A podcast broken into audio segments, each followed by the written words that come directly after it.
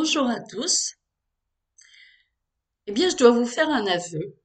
Mes fils sont des geeks. L'autre jour, j'entends à peu près ceci dans la bouche de l'un d'eux. Pierre, arrête de spammer le chat, sinon je vais te troller. MDR. Alors là, mon latin ne m'a pas été d'un grand secours. Essayons de décoder tout cela et on verra que souvent on fait du neuf avec du vieux. Quand Internet a débarqué dans la vie du plus grand nombre, il a apporté son vocabulaire et un mode de pensée qui était réservé auparavant à quelques chercheurs et autres passionnés d'informatique. À partir de 1995 et la mise en place d'Internet Explorer, le développement du web sera exponentiel et foudroyant.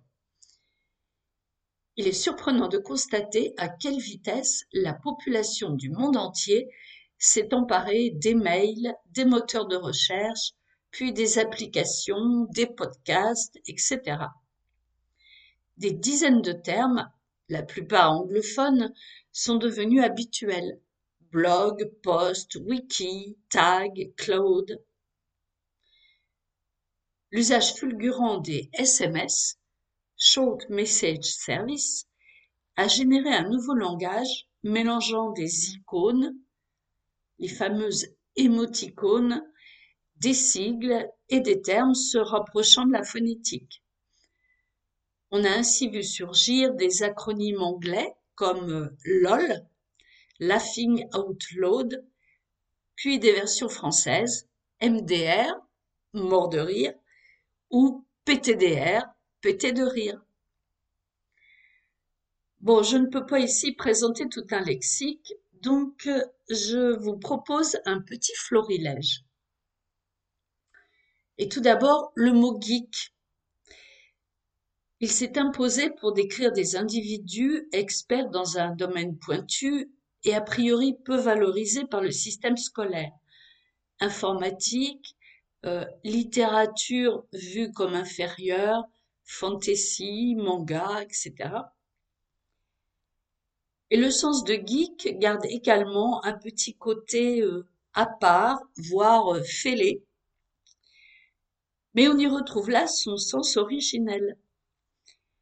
Selon l'Oxford American Dictionary, l'origine du mot se trouve dans le moyen bas allemand geck, qui désigne un fou, un espiègle,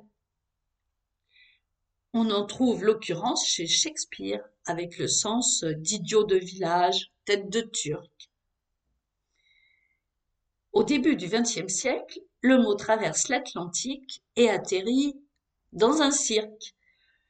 Le geek est alors un monstre de foire qui fait des choses assez malsaines du type euh, égorger des serpents ou des poulets vivants avec ses dents. Et puis le terme s'est appliqué aux gens euh, décalés et bizarres qui ne s'intègrent pas dans la société. Et donc finalement, aux forts en maths et autres intellos en sciences et technologies qui ne s'intéressaient pas à la plupart des activités de leurs camarades.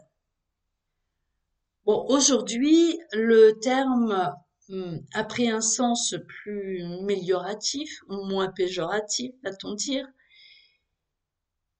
et les multiples définitions qui furent attribuées au terme geek peuvent se résumer par leur point commun.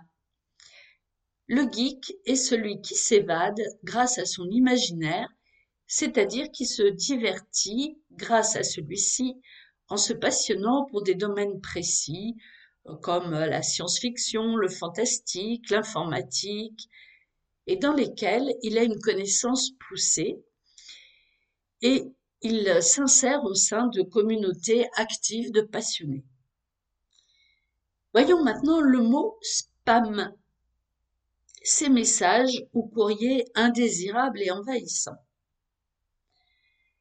Eh bien, spam, à l'origine, est une marque commerciale créée et déposée par une société américaine, Hormel Food, en 1937 et l'origine du nom étant spiced ham, c'est-à-dire jambon épicé.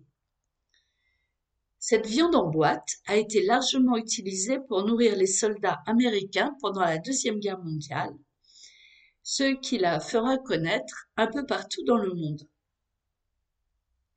Alors, l'association de spam et de indésirable provient en fait d'un sketch comique des Monty Python qui a donc connu beaucoup de succès et dans lequel le mot spam envahit la conversation et le menu d'un petit restaurant. Ce sketch était une parodie d'une publicité radiophonique pour spam pendant laquelle la marque était répétée de nombreuses fois. Maintenant, si vous voyez le mot chat, C-H-A-T, sur votre écran, il ne s'agit sans doute pas d'un félin.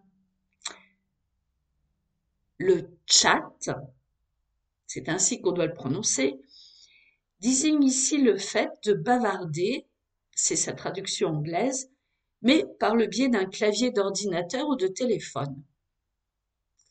Les Québécois ont donc appelé ça le clavardage. Une belle trouvaille, mais qu'évidemment personne n'utilise en France. Le troll et son verbe troller vient mystérieusement de la mythologie scandinave. Cette créature se caractérise par sa laideur, sa bêtise et par son insupportable puanteur. La définition de troll est un peu fourre-tout mais correspond globalement au fait de ne pas se comporter de manière appropriée, volontairement ou non. Bêtises, agressivité, détournement, mensonges, harcèlement, etc. Le blog. Ce drôle de mot improbable en français est pourtant devenu courant grâce à l'usage massif de ce qu'il désigne. Il provient tout simplement du terme weblog qui désigne en anglais un journal de bord, log, sur Internet, web. Alors, voici maintenant le podcast que vous êtes euh, très certainement en train d'utiliser.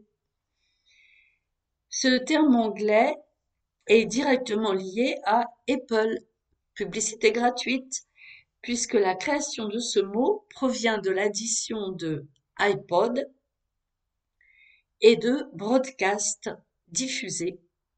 C'est donc la possibilité d'écouter des programmes audio ou vidéo sans la contrainte de la diffusion en direct.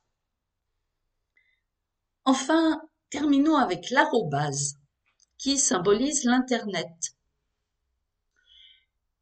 Eh bien, figurez-vous que nous devons ce signe et aux moines copistes du Moyen Âge. C'est la ligature, c'est-à-dire la fusion de deux caractères consécutifs, ceux du ad latin, vers, qui indique la direction en français, at en anglais, où le A et le D cursif on finit par se confondre, le D s'enroulant autour du A. le mot arrobase serait quant à lui la déformation de A rond bas, c'est-à-dire A minuscule entouré d'un rond. Mais il y a en même temps une confusion avec une unité de mesure de poids espagnole, l'arroba, dont le nom français est Arobe. Ensuite, sorti des chancelleries médiévales, euh, ce signe est employé ça et là dans les siècles suivants dans les écritures commerciales ou religieuses. Mais c'est aux États-Unis que son usage s'est vraiment répandu dès le XIXe siècle pour noter le prix unitaire des marchandises. Du coup, cet usage comptable a fait que ce symbole apparaît sur les claviers des machines à écrire dès 1885. Puis lors de l'apparition des claviers informatiques, quelques 80 ans plus tard, le signe avait quasiment perdu son sens. Et c'est précisément grâce à cette absence de signification et d'utilité que Ray Tomlinson, en 1971, le choisit pour indiquer la localisation des serveurs de courrier électronique. Et il connaît alors la fortune que l'on sait en devenant le symbole d'Internet. Là-dessus, je vous dis à la prochaine fois.